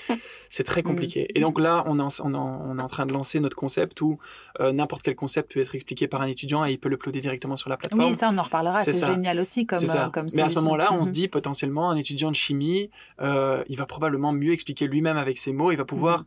Euh, faire en sorte que ce soit qu'il n'y ait pas besoin d'image et qu'il puisse le faire lui-même. Mais nous, c'est très compliqué juste en Mhm. récitant quelque chose de, Mhm. de faire ça. Mais donc, euh, pour revenir là, Ouais, sur donc les- les 25 000 servent à produire le plus Voilà. possible. Pour toi, tu te dis, au plus j'ai un panel représentatif des différentes universités et des différents cours et des différents profs, finalement, C'est trois facteurs qui doivent être Ouais. intéressants à, à- à travailler. Euh, tu te dis, c'est ça qui va faire mon offre. Enfin, justement, mon offre sera conditionnée par le, le- ouais, l'amplitude des, des syllabus et des podcasts que tu ça. enregistreras. Exactement. Mhm. Et, euh, et on se dit, euh, bon, après, on a eu des flops, évidemment. hein. Mhm. C'est-à-dire que euh, on, on produit un cours, ça nous coûte peut-être, bon, je vais pas dire le coût de production ici, mais Mhm. ça, ça coûte quelques centaines d'euros. Mhm. Euh, et puis, il y a personne qui l'écoute. Parce que, majoritairement, une question de canal. C'est-à-dire qu'on envoie ça sur un groupe Facebook qui, en fait, est, est pas du tout à jour. Actif. Et voilà, pas du Mhm. tout actif. Mhm. Et, euh, et donc, la seule solution, c'est d'aller sur le campus, de dire, voilà, il y a... mais c'est compliqué. Ah oui, de oui, le donc faire tu pour dois aller cours. sur le terrain, quoi. Mhm. Ça, c'est très compliqué. euh, et donc là, on fait des flops de temps en temps, mais en fait, euh, c'est rattrapé par les, les cours où ça, ça, ça Mais c'est quoi qui fait le flop? C'est la matière? C'est le. Parce Mais- que tu le définis comment ton flop? Enfin, je sais, au niveau des écoutes, tu le définis, Ouais, mais comment est-ce que tu l'expliques? Mais je l'explique surtout par le fait, comme je te dis, que, que, que, que c'est compliqué de. En fait, les gens ne sont même pas au courant De que ça existe. sensibiliser. Ils- ouais, ouais, ils ouais. savent même pas que- D'informer, en fait. C'est ça. D'accord. Et ok. On a essayé avec Facebook Ads de pouvoir Mhm. euh, euh, targeter directement euh, un étudiant d'histoire de bac 1 à l'ULB, impossible, Mhm, un peu- beaucoup trop niche. Euh, et donc, à part aller sur le campus et devant le premier cours euh, dire ah ben voilà, je sais pas si vous le savez, vous allez écouter ça, euh, c'est cool, vous pouvez réussir grâce à ça. Euh, Il n'y a pas. Et donc, on est sur un groupe inactif avec un podcast euh, qui dure une heure et personne sait qu'il Mhm. existe. Quoi. Mhm. Et donc, on doit faire maintenant de la pub beaucoup plus macro Mhm. pour que n'importe qui télécharge l'application, il a du contenu pour lui et il sait aller le trouver. Quoi. Donc, tu dois faire de la notoriété globale des ça. d'abord, pour que les gens comprennent le concept et que, Voilà. donc aujourd'hui, c'est ça ton, ta target, ça. te faire connaître, et puis ensuite, que, bah, que ça devienne un réflexe, en gros, que tu ne doives pas aller chercher les personnes ça. qui vont écouter ton cours, c'est juste les étudiants qui sauront que ça existe et qui en cascade descendront dans les. C'est exactement ça. Parce que, parce que maintenant, quand on produit un cours, on se, sou- on se, soucie beaucoup moins des retombées directes. Mm. On se dit, chaque faculté, année, unif a un cours pour lui. Mm. Point. Mhm. Et on le produit, on le Mm. met sur l'app, et une fois qu'il, comme tu dis, il va télécharger l'application, il ira. Ouais, c'est ça. Aujourd'hui. En tout cas, parce qu'à l'époque, tu devais les pousser bah tous les uns après les autres. On avait besoin de chiffres quand même, on avait besoin de faire des chiffres, de prouver. Mhm, parce que comme je te dis, on a eu 25 000 euros. Et pour refaire le parcours, on descend sur l'année, ça fonctionne encore mieux, on fait x10 dans tous nos chiffres. On se dit, ah bah tiens, là, il y a peut-être une app à, à aller créer. Et, euh, et, je crois que c'est à ce moment-là qu'il y a le fameux échange de mails avec euh, Thierry. Mhm. Parce que moi, je me dis, OK, ils ont donné 25 000 euros, mais je sais qu'ils peuvent donner jusqu'à 100 000 au total. Mhm. Et là, euh, j'entends parler à gauche, à droite, et, et je pense qu'ils peuvent donner 75 000 de mhm. plus. Et donc, moi, on repasse devant un comité, je ne sais pas vraiment les détails, hein, mais, je pense qu'il ne faut pas non plus dire que c'est trop facile, mais voilà, c'est ça, c'est compliqué. Et puis, les chiffres sont bons, on passe devant un plus grand comité avec les big boss de tout. on est, je pense qu'à cette époque-là, ils étaient 15 ou 20, et on est au milieu de ce U, là, et on fait un pitch, pareil. Hein. Et, euh, et, le soir même ou les deux, jours après, on sait si c'est bon. Et c'était bon, 75 mhm. 000 de plus. Et donc, avec les 75 000 de plus, à cette époque-là, on se dit, bon, là, on va créer une app, quoi. Mhm. Et, euh, et j'ai dû quand même défendre cette app, hein, parce que voilà, Thierry était pas chaud. Et, euh, et j'ai dû expliquer pourquoi on avait besoin d'une app pour plein de raisons. Hein, euh, centraliser notre communauté, parce qu'à l'époque c'était Spotify, SoundCloud, Apple Podcast. Euh, ah oui, il y a une playlist à gauche, à droite, très compliqué. Mhm. Euh, un business model, on n'avait pas de business model. On essayait de trouver des ad serveurs qui pouvaient diffuser de la publicité à travers les podcasts, super compliqué parce mhm. qu'on voulait choisir nos annonceurs, vendre des packs à nos prix, etc. Très compliqué. Mhm. et en plus, parce qu'une app c'est plus intuitif, plus cool et plus, plus chouette à utiliser. Quoi. Donc j'ai dû la défendre et on a pu la développer. D'accord. Je te repose du coup, parce que tu, démarres l'activité en 2020. Est-ce que le... c'est une question qui me vient à l'esprit. Est-ce que le Covid a aidé justement à, la, à l'acquisition de ton nouveau modèle finalement qui n'existait pas encore, l'audio en tout cas? je suppose mhm. que donc 2020 tout s'arrête, on le sait tous. Les cours transformés, on n'est plus à l'école, on n'est plus en face de nos profs, on est en visio. Est-ce que ça a aidé d'une certaine manière à Ouais. Euh, c'est une question qui revient hyper souvent aussi. Mhm. Euh, et en gros, je dirais, ce que je dis tout le temps, c'est que globalement, euh, de manière macro, ça a eu un impact un petit peu positif, mhm. surtout dans la façon dont on envisage le contenu dématérialisé, mhm. mais pas tant que ça. C'est-à-dire qu'en fait, une fois que le Covid a été annoncé officiellement, voilà, il y a le Covid, tout le monde reste chez soi et on fait les cours à distance. Euh, les étudiants se sont dit euh, mais est-ce qu'on va vraiment avoir des examens en fait? On ne sait mhm. même pas si on va avoir... je sais pas si on, on oublie hein. Euh, il y avait cette incertitude là oui c'est vrai. Et mhm. après les autorités ont dit après quelques semaines voire quelques mois bien sûr mhm. bien sûr qu'il y aura des examens. Donc là ça a repris il y a eu un flottement en fait dans ton, dans ton activité aussi. Exactement tout le monde s'est un peu délesté. Et alors on voyait les écoutes qui, qui tombaient un peu et tout le monde disait oh, ah, Antoine franchement t'es bien t'as lancé un truc dématérialisé et tout. Et moi j'étais non les gars les gens sont pas du tout chauds quoi. Et et, après, les étudiants, ils se sont dit, OK, les examens vont se passer, donc, OK, reprise, les chiffres augmentent, mhm. mais, euh, mais quand même, comme tu le dis, ils suivent 2, 3, 4 heures en vidéoconférence dans leur lit ou dans leur bureau ou à leur bureau, dématérialisé, un écran, euh, ça, ça fatigue les yeux. Mhm.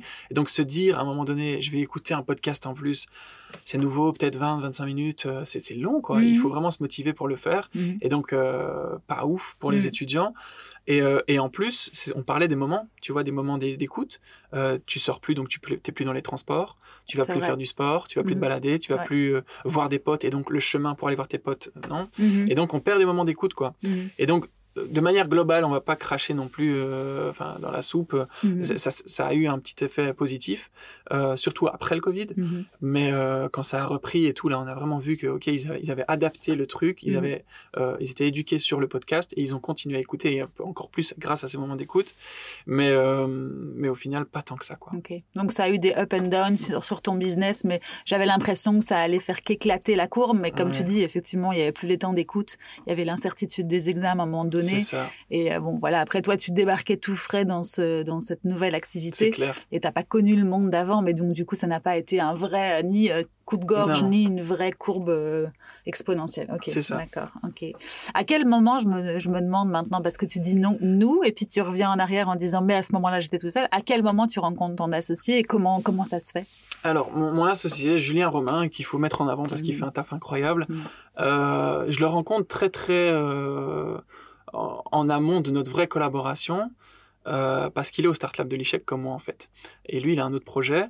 Euh, il est sur son projet à fond, etc. Euh, mais il est intéressé par Easy il me pose pas mal de questions de temps en temps. il s'intéresse.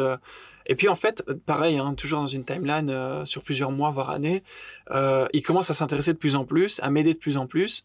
Euh, c'est lui qui fait notre site. En parallèle de son projet Voilà, en parallèle de son projet. Mhm. C'est lui qui fait notre site internet. euh, c'est lui qui fait, il fait plein de trucs. Il passe des nuits sans que je lui demande rien. Mhm. euh, et que Par je lui- croyance c'est ça. Mhm. Et il adore le projet Mhm. et sans que je lui demande rien et que je lui promette rien. Je lui dis, euh, enfin, on parle pas de part, on parle pas d'argent, on parle de rien à ce moment-là. Juste, il investit son temps parce qu'il aime bien. Et puis à un moment donné, euh, même moi, je le pousse. Je lui dis, mais tu veux quelque chose? Ou Mhm. enfin, moi, je peux, voilà. Et euh, non, non, j'ai pas besoin. Enfin bref. Et donc j'ai aimé ça quand même euh, Mhm, euh, aussi le fait qu'il s'investisse euh, comme ça à 100% sans rien en retour. mhm. Ça prouvait qu'il était. bah, vraiment- croyait au produit. Voilà. Mhm. Et, et au fur et à mesure du temps, voilà, il, il s'est investi de plus en plus, de plus en plus, de plus en plus. Et puis à un moment donné, euh, vient la levée de fonds, dont on va, on va probablement parler aussi. Et bon, qui dit levée de fonds, dit quand même à un moment donné, il faut, ben, ne fût-ce que pour les investisseurs, il faut qu'ils sachent qui est cette personne, pourquoi est-ce qu'il est là, à quel Mhm. point il est impliqué. Et, et il faut mettre tout sur papier, quoi. Mhm. Parce que la levée de fonds, dans le temps, c'était quand? Il n'y a pas si longtemps que ça. C'était il n'y a pas si longtemps que ça Mhm. du tout. C'était en, en fin 2021, décembre 2021. Et donc. euh, Ah Oui, donc il y a 4 mois. oui, c'est à ça. la à date d'aujourd'hui, en tout cas, C'est il y a ça. 4 mois. Et Ouais. en fait, euh, je te dis, on a eu, euh, on a eu les 25 000, on a eu fini la session de juin, et puis il y a eu juillet, août, les vacances. Je me souviens encore en août, je lui ai dit bon, qu'est-ce qu'on fait? Mhm. Euh, Toi et moi, on voit que tu as envie de bosser dessus et tout. Mhm. Je lui dis viens, on fait deux mois où on se teste, où tu es encore plus à fond et on voit si ça match quoi. Mhm. Et on l'a fait, et en fait, les deux mois sont devenus 6, 7, 8, et puis il y a eu la levée, donc en fait, ça s'est un peu engorgé. Mhm. Bon, il y a eu des questions aussi par rapport à son projet, mais euh, donc, au- auxquelles on a répondu. Mais euh, On ferait ça plus tard. c'est ça, c'est ça, exactement. La vie est longue. C'est ça. Mais au final, il est dans le projet, dans ma tête, depuis plus d'un an, Mhm. mais officiellement depuis la levée de 2021, Ouais, donc quatre ça. mois, quoi. Mhm. Euh, Ouais. parce qu'on s'est dit, on va pas, re- on va pas passer devant le chez le notaire pour dire on est associé, Mhm. et puis après repasser pour la levée de fonds. euh. Mine de rien, ça coûte quand même de l'argent à un notaire, et, et puis même administrativement, c'est hyper lourd. Et donc, on a attendu cette levée, quoi. Et donc aujourd'hui, quelle complémentarité entre, enfin, ou depuis le, depuis le moment où il est vraiment hands-on, euh, quelle est complémentarité entre vous? Alors, on est, euh, je pense que j'aurais, on est les plus, les, les plus opposés possibles. Mhm. C'est-à-dire que, bon, on a probablement des, des, des choses qui ont- qu'on a en commun, et d'ailleurs, sur l'humour et sur plein de choses, on Mhm. est en commun. Mais, euh, mais, mais euh, je vais dire qu'au niveau euh, compétence et au niveau euh, profil, on est complètement différents. Même si on a fait plus ou moins les mêmes études. Euh, lui, il a fait, euh, il a fait euh, les études euh, de, dans l'hôtellerie à Namur Mhm. pour un bachelier, et puis il a fait l'ICHEC aussi. Euh, et moi, j'ai fait l'ICHEC, enfin l'EFEC puis l'ICHEC. Donc, on- les études, bon, voilà, Mhm. plus ou moins les mêmes. Mais au niveau profil, il est beaucoup plus, euh, beaucoup plus tempéré, beaucoup plus euh, euh, à poser, euh, même dans sa vie. ch- chaque choix est, Mm. est orienté avec des tableaux. Euh, J'ai dit dans un post LinkedIn, euh, pour choisir un resto, il doit dire Attends, je l'ai jamais fait, je l'ai déjà fait. Non, je l'ai jamais fait, j'avais mis ça. Comparatif. Quand il achète quelque chose sur en ligne. Mhm. Enfin, en ligne, c'est- il compare mille offres, il Mhm. essaye de voir ce qui est la bonne. Il veut jamais être déçu. Il, se sent mal quand il est Mhm. déçu. Mhm. Euh, et moi, je suis plus, allez, on teste, on verra. Il y a un, machin. un intuitif et un rationnel dans Voilà. l'histoire. Exactement. Et lui, rationnel, mais j'ai jamais vu quelqu'un de rationnel comme ça. Euh, parfois, ça peut créer des tensions d'ailleurs. Mais, euh, mais voilà. Mais, mais, mais, et, il est, il a, et, et pour les, les, les skills purs, il a un aspect un peu plus tech, entre Mhm. guillemets. Mhm. Comme, comme je t'ai dit, c'est lui qui a fait le site internet. Euh, il n'est pas dev du tout, mais euh, il, il, il comprend un peu le langage, il sait comment, il sait lire un petit peu, Mhm. il, il, comprend. il- quand on parle avec notre agence de développement, il, comprend mieux que moi. Euh, et donc ça c'est bien. Euh, je dirais que lui il est plus sur le produit et moi je suis plus sur le sales marketing quoi. Belle, Euh, belle complémentarité. Donc voilà. En tout Ouais. cas, c'est le début de l'équipe aussi. Et je suppose que bientôt, il y aura d'autres profils qui vous rejoindront, C'est le but. entre autres grâce à cette levée de fonds. Tu me fais un petit topo de, de ce que vous aviez avant et de ce que tu vas construire après cette levée de fonds pour euh, matérialiser un petit peu? Bien sûr, bien sûr. Ben, donc, comme on en était à, à 75 000 euros de plus acceptés, on lance l'app. Donc, nous, on n'a pas de dev en interne. Donc, on trouve une agence avec qui ça se passe super bien. L'agence Nightborn à Bruxelles. C'est des jeunes, ils comprennent le- le- la mentalité, ça va très vite, etc. Ça se passe très bien. Mhm. Euh, à ce moment-là, Julien est quasiment à temps plein sur Easylabus. Euh, et on, on se focus sur le développement de cette application. Mhm. Donc, tout transvasé. hein. Tous les podcasts, on avait plus de Ouais, ça devait aussi 800 être podcasts. roadmap. à... euh, Ouais, c'est ça. 800 Oui, podcasts au 800 moment où vous lancez l'app. Ouais. Ouais, 800 épisodes à Mhm. transférer, faire les liens. Et là, il est plus question du coup de plateforme. euh, C'est tout en, en dur sur le sur l'application. Enfin, en tout cas, plus plus en streaming par euh, Apple Podcast ça. et Spotify. En fait, on peut plus laisser, on peut pas laisser les deux contenus euh, se cannibaliser entre guillemets, Mhm. euh, parce que nous, on a un business model sur l'app et pas sur les, sur les plateformes. Donc, ce qu'on a fait pour l'instant, c'est qu'on laisse le premier épisode de chaque cours, euh, fonda- première capsule, Mhm. euh, sur les plateformes et sur euh, YouTube. C'est pas bête ça. Et, en forme de c'est teaser. ça, ouais. exactement. Mhm. C'est Julien, par exemple, qui a fait ça. Mhm. Euh, et tout le reste est sur l'application. Mhm. Et, euh, et donc, tout transférer, faire des jaquettes, enfin, on appelle ça des jaquettes, mais des Mhm. covers, Mhm. euh, faire les descriptions, les titres, enfin bref, ça prend un temps fou. ouais, ouais. Matérialiser le contenu audio en, en écrit dans un premier temps pour pouvoir le, le vendre. Et puis moi, euh, j'avais jamais euh, fait de gestion de projet de développement ou quoi que ce soit, parce que nous on développe pas, mais il faut quand même donner tout le cahier des charges et Mhm. dire ce qu'on veut. Euh, donc ça prend un, temps- un temps fou. Et ça, c'est l'agence Nightboard qui, vous accompagne là-dessus et qu'il n'y a pas besoin de- d'aide extérieure à vous deux et l'agence pour pouvoir matérialiser cette app euh, et faire une roadmap et cahier des charges et compagnie. On s'est fait aider un tout petit peu par une personne, euh, enfin un tout petit peu, quand même pas mal, une personne. euh, euh, Frédéric Carbonel, de, euh, il travaille en Wallonie euh, avec Digital Attraction, etc., qui nous a pas mal aidé au début. Mhm. On aimerait avoir un CTO à un moment donné qui puisse faire le lien entre nous et l'agence. Mhm. C'est fondamental. On est à la recherche d'ailleurs, mais ça coûte très cher Ouais. et, et, et- et c'est compliqué. Et puis si l'agence vous accompagne bien, enfin pour l'instant en tout ça cas, ouais, c'est ça. Pour l'instant, ça fonctionne bien. Euh, mais donc voilà, on, pour la timeline, donc on, on- on développe l'application. Elle sort le 15 mars euh, 2021, si je me souviens bien. Mhm. Et euh, on fait une petite, une petite vidéo de com, euh, euh, on fait une campagne RP, on passe au journal et tout. Donc ça, franchement, ça, ça a bien bien pris. Euh, et à, à la fin, bon maintenant on est un peu plus de 15 000 inscrits. Mhm. Euh, C'est un an après, hein, c'est ça. Un an après la, Ouais, la- c'est la ça, en mise fait. en ligne de l'app. Ouais, c'est ça, 15 ça 000 fait, inscrits. ça fait un an. Et sur quel business plan du coup C'est euh, enfin c'est un abonnement euh, payant? Alors c'est c'est un freemium en fait, Mhm. un peu comme sur Spotify. Donc Mhm. n'importe quel étudiant peut s'inscrire sur l'application, l'écouter, écouter tous les contenus avec des publicités. C'est ça. Et euh, là bon, c'est gratuit. Et Et, là, puis à partir du moment où tu veux enlever la pub, tu payes. 3,99 abonnement. par mois Ouais, et euh, tu as accès à tous les contenus.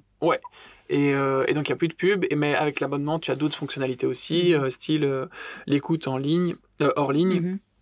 l'accès aux documents PDF pendant que tu l'écoutes Mhm. euh, sur l'application et encore d'autres fonctionnalités qu'on veut améliorer. Donc voilà, Et ça, qui est-ce qui détermine ce, ce business model? C'est vous deux, je suppose, avec Ouais. l'habitude et enfin avec le, les antécédents de l'année écoulée, l'année écoulée. Mais on, on a Parce que réfléchi. t'as pas de modèle, t'as pas de concurrent sur le marché. Non, on n'a pas, on n'a pas de concurrent. Comme je te disais, à la base, on s'est dit bon, est-ce qu'on a vraiment besoin de cette app Parce que, ben, mine de rien, Spotify, ils dépensent des milliards, donc euh, d'office, Mhm. leur outil, il est incroyable. Mhm.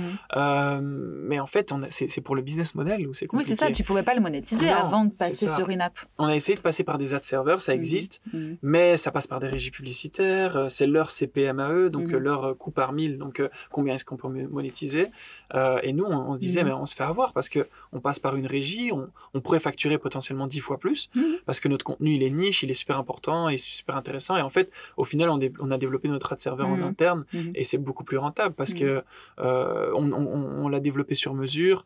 Euh, Il y a un call to action cliquable pour les annonceurs. Enfin bref, je passe les détails. Non, euh, mais c'est intéressant de, voir que vous avez fait la, le- la comparaison et qu'à long terme, en fait, c'est plus intéressant. Certes, ça coûte le développement d'une app et Ouais. c'est pas 2 francs 6 sous, surtout si tu veux une app bien faite comme la vôtre.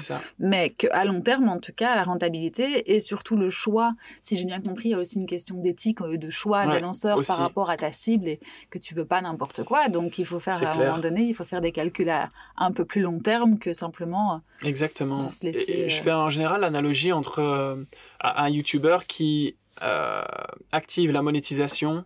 euh, et donc là, il n'a pas vraiment de regard sur les pubs qui passent et les Mhm. petits billets jaunes, en, Mhm. voilà, les pubs euh, YouTube et les partenariats. C'est-à-dire que quand il fait un partenariat, ben, il y a la il y a Marc qui le contacte Ouais. et elle dit euh, voilà, on aimerait bien un spot d'une minute au début de la vidéo. Enfin, il y a toute une T'es entente. honneur de ton content Voilà, et, euh, tu, tu ne te laisses pas, entre guillemets, marcher dessus ou ça. Avoir Et- une banner devant toi Ben qui oui. n'est pas de ton crédit ou de ta... et- ouais. et même en termes de- d'argent, enfin, je veux Mhm. dire, c'est complètement différent. Ce qu'il gagne en AdSense est peut-être dix fois moins, moins important que ce qu'il gagne en partenariat où il négocie directement avec l'annonceur. quoi. Ouais. Et donc, euh, donc, nous, on voulait ça, mais dans l'app. Et pour l'instant, dans le podcast, ça n'existe pas Mhm. vraiment. Quoi. Mhm. Et donc, on l'a développé en interne. D'ailleurs, si n'importe quelle boîte de podcast veut qu'on qu'on négocie pour Mhm. un ad serveur intéressant, ben, euh, Ben le nôtre tu l'as est créé, vraiment quoi. cool. Quoi. Donc, euh, donc voilà. Mais, et donc, on en était On là. en était à qu'est-ce que ça va changer cette levée de fonds? Alors euh, en rapidos peut-être dis-moi un petit peu. euh, ben, je suppose que tu connaissais pas euh, les levées de fonds, tu connaissais pas tout ce qu'il fallait faire pour, enfin en tout cas les, les implications que ça, ça, ça requiert. Mhm. Quels en sont tes grands enseignements Toi, si demain tu devais conseiller un, un pote qui veut faire une levée de fonds, tu lui dis go à certaines conditions, fais attention à quoi euh? Euh, alors pour faire très rapidement, euh, quelque chose qui est connu de tous, mais les levées de fonds, ça prend beaucoup plus de temps que ce qu'on croit. Euh, on m'a, moi j'avais vu, hein, je te dis, je consommais Mhm. encore des, des podcasts, des vidéos partout. On te dit une levée de fonds, c'est quatre, c'est trois, trois à six mois, voire pas, parfois plus. Euh, ça a pris six mois.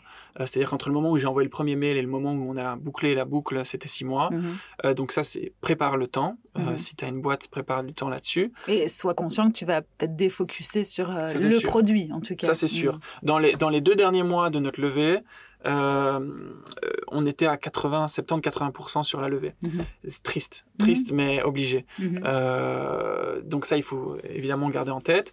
Et alors, peut-être deuxième chose, et ça, c'est un gros, gros, gros débat sur les valorisations en Belgique euh, et, et en Europe de manière générale, mais vraiment en Belgique, qui sont pour moi euh, beaucoup trop basses. Mhm. Euh, C'est-à-dire que les entrepreneurs, comme ils ont besoin d'argent, acceptent des valos euh, très très basses, ce qu'on aurait pu faire potentiellement si on n'avait pas été poussé et si on n'avait pas été remis en, si on Mhm. n'avait pas remis en question des choses et parlé à des bons investisseurs, etc.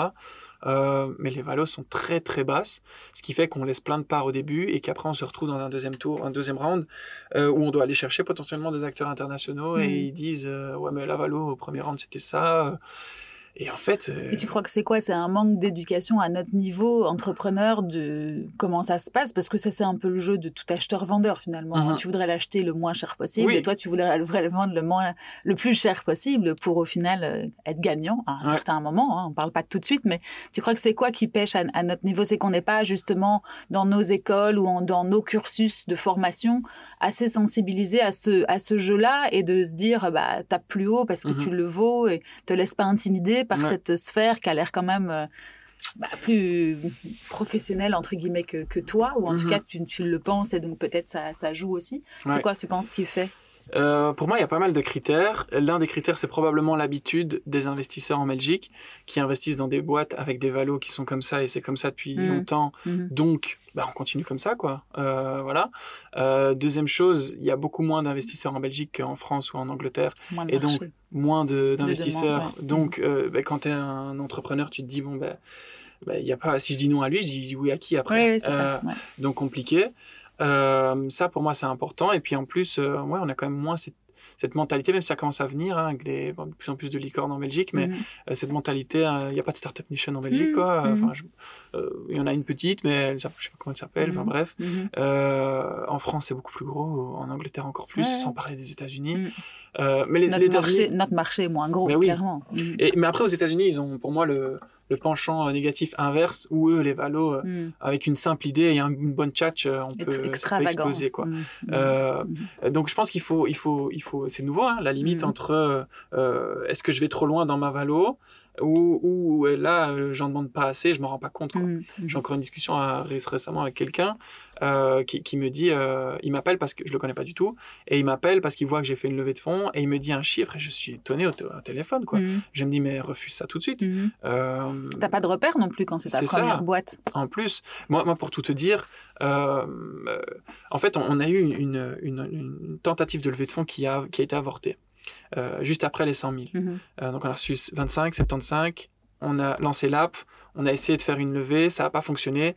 Six mois plus tard, on a levé. Mhm. Et en fait, ça m'a permis de faire les premiers contacts avec tous les investisseurs, à, à- à lancer les premières pêches, et ça m'a servi ap- après. Et, et honnêtement, je pense que c'est mieux qu'on n'ait pas levé. T'as fait tes, tes apprentissages à ce moment-là. Mhm. Et lors de cette première le- levée avortée, euh, ma valo prémonie, elle était la moitié moins, euh, moitié Importante, moins ouais. importante que Mhm. celle que pour, pour laquelle on a signé. Mhm. Mais la moitié, enfin, t'imagines, c'est Mhm. quand même Heureusement incroyable. qu'elle a avorté du coup. hein, Mais oui, parce que vraiment. sinon, euh, Et en plus, ça, c'est tout ce processus dont je te parlais. On avait envoyé, enfin, moi, à cette époque-là, c'est moi qui gérais la levée.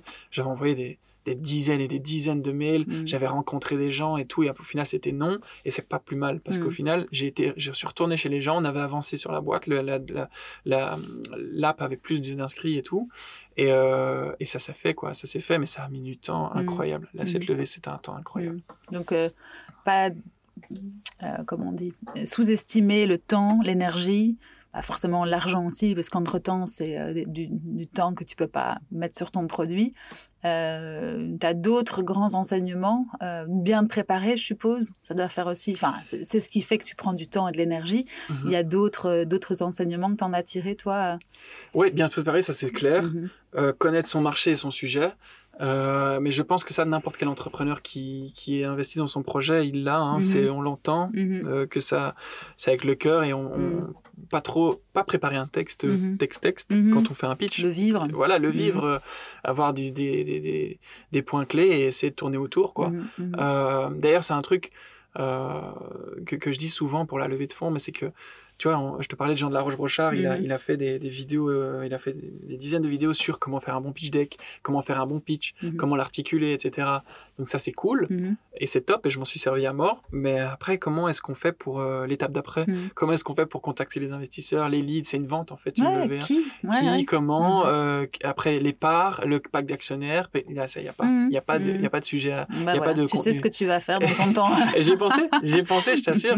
Mais, mais au final... Euh, c'est parce qu'en fait, je me suis rendu compte que c'était euh, c'était c'était un travail qui était difficile à, à vulgariser. Mhm. C'était envoyer des mails, quoi. Mhm. Envoyer des mails, envoyer des perches. Trouver les bonnes personnes. Trouver les bonnes personnes. Et le réseau, très mhm. important. Ça, euh, on en parle tout le temps, enlever, mais le réseau, se faire un petit réseau, moi, il est tout petit, mais de d'investisseurs intéressés, de, de, gens qui discutent, parce que mine de rien, on disait le marché belge des investisseurs est tout petit. Donc ça se parle, ça parle très vite. C'est ça. Et donc, ils s'échangent tous les projets. Donc voilà. et au final, on lève, on lève 415 000 euros. Et, et, on peut faire, tu me demandais, je tourne beaucoup autour. Non, hein, non, c'est très bien, et, très bien. Et on peut, euh, les, les, objectifs sont, comme tu le disais, euh, aller toucher un peu le marché français. Mm -hmm. euh, 2 millions d'étudiants du supérieur, hyper intéressant. Mhm. En plus, c'est la même langue. Euh, culture un peu différente, des mhm. étudiants un peu plus individualistes et mhm. plus extravertis, donc ça c'est bon aussi. Euh, lancer ces nouveaux fameux concepts dont on va peut-être reparler très vite fait après, si on a encore le temps, de donner la possibilité à n'importe qui de venir sur l'application et d'uploader un contenu éducatif, quel qu'il soit. Euh, ça, c'est très important. Et, euh, et effectivement, euh, potentiellement, euh, euh, évidemment, améliorer l'application. Donc ça, c'était mmh. et, et, investir aussi dans le marketing, mmh. l'acquisition, etc. Ça, c'était les points les plus importants beau challenge qui commence maintenant du coup. Effectivement. Mmh, bah, c'est cool. Non mais reparlons effectivement parce que du coup il y a la, la, levée de fonds qui a quand même été une de vos grosses préoccupations de l'année dernière n'a pas euh, on va dire pris toute la place par rapport au développement de nouveaux produits. Donc tu as les produits, je récapitule hein, comme ça avec mes mots, euh, tu as ton produit de base Isilabus qui était vraiment de retranscrire et de réciter des, des syllabus et donc je traduis pour les français, on va dire tous les tous les cours finalement. Mmh. Euh, donc tu les as en mais c'est, on va dire, la, transcription. Est-ce que c'était raccourci? Enfin, est-ce que c'est raccourci? Est-ce que c'est digéré pour être euh, de manière orale plus. Euh, ouais, ça, c'est un point quand même important. C'est qu'on s'appelle Isilabus, mais mhm. on, ne retranscrit jamais le syllabus en tant que tel du professeur. Non, mais je veux dire même le, ah, contenu du professeur. Mhm. euh, c'est tout le temps des notes de cours ou résumés, enfin plutôt des résumés et synthèses des étudiants. Ça. Donc c'est des productions directes des étudiants. D'accord. Euh, et donc c'est en général effectivement plus court qu'un syllabus, qu'un syllabus du, du de professeur. X pages voilà. qui est un compact comme un dictionnaire. C'est ça, et, qui est rédigé ça. comme un syllabus ouais, d'ailleurs. Ouais, alors que ça. là, c'est écrit par les étudiants directement. Oui, c'est ça. Donc c'est des résumés de syllabus, mais ça n'empêche que c'est quelque chose de très complet qui vient finalement d'une certaine manière du professeur. Donc ça, c'est votre produit euh, de base que mm -hmm. vous avez enregistré et podcasté pour que ça corresponde à toutes les, tous les cursus et toutes les universités. Donc un fameux travail, comme on le disait tout à l'heure, parce que le, le modèle n'est pas le même pour toutes les universités, ça vous aurait facilité les choses. aimé, ouais. Mais ça aurait été trop beau. Ouais. Et euh, en, en, grandissant, en évoluant, vous vous rendez compte qu'il y a aussi la part à ce produit que vous avez appelé Boost, que moi je vois comme un produit euh, ouais. qui se rattache à l'application, mais après tu me diras comment est-ce que vous le mettez en, en, scène. Et donc du coup qui laisse euh, du coup toute l'interprétation à l'étudiant de faire des mini résumés ou en tout cas d'interpréter le cours, de les poster sur l'application et si j'ai bien compris, arrête-moi si je me trompe, d'être rémunéré à l'écoute de cette petite capsule. Ouais, ça c'est euh, l'objectif à terme, euh, mais tu l'as très bien résumé mm -hmm. euh, pour cette partie. Après le non boost, on l'a lancé depuis quelques mois et on n'est pas sûr que ça va rester mm -hmm. comme ça, mm -hmm. mais le concept en tant que tel c'est ça, c'est-à-dire en fait vraiment donner la possibilité à n'importe qui, quand je dis n'importe qui, c'est étudiant ou non, en fait, hein, la connaissance est dans, euh, en chacun, euh, de, de, venir sur l'application, c'est d'ailleurs même possible maintenant pour l'instant, euh, d'uploader un audio éducatif, éducatif, l'éducation c'est très très large, euh, et, et, et, de le poster sur la plateforme, un peu comme un YouTuber posterait une vidéo sur YouTube ou un podcasteur sur, sur Spotify. Mhm. Euh, et comme tu le dis, euh, d'en faire la promotion à gauche, à droite à son réseau et d'être rémunéré à terme, on Mhm. espère, hein, parce Mhm. que légalement c'est très compliqué à, à gérer cette phase euh, pour ses écoutes, ré- rémunéré pour ses écoutes. Mhm. Mais, mais on s'est dit en fait ça part de quoi? Ça part du fait que, euh, comme on le disait, il y a des cours beaucoup plus verbeux qui sont faciles à faire pour nous Mhm. et des cours beaucoup plus compliqués à, à retranscrire à l'audio. Et là on a besoin d'experts ou de gens qualifiés donc les étudiants ou les professeurs ou n'importe qui qui s'y Mhm. connaît en ce sujet, pour le vulgariser, en faire un audio et le poster sur la plateforme. Mhm. Et donc on est parti de ce concept-là.